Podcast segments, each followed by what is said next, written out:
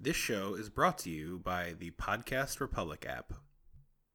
Hey folks, we recently hit the $50 a month tier on Patreon, which means all of our Patreon supporters, regardless of their support level, get this bonus episode of The Great Muppet Caper.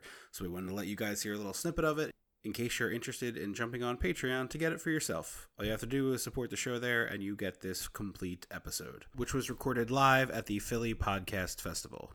Also, bef- So- as that is happening, Charles Grodin is like straight up trying to f- Miss Piggy. Yeah, like Like, like not. I'm not doing a bit. This Like- is not exaggerated for this podcast and this he room. People, absolutely. he is trying to do it with Miss Piggy. He's like really into her. He's like rubbing rubbing her hair, and, And he's she is whispering. not about that life.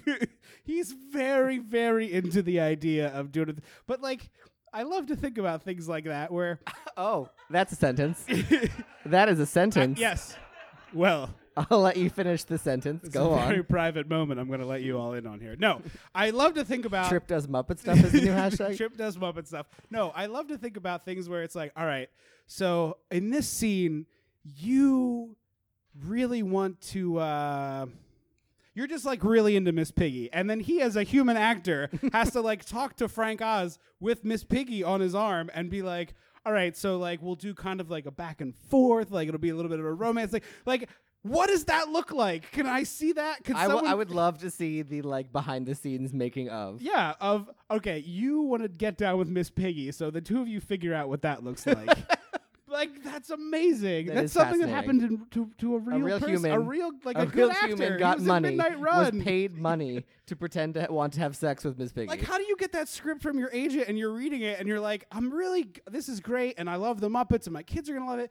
Can we talk about the part where I try to have sex with Miss Piggy?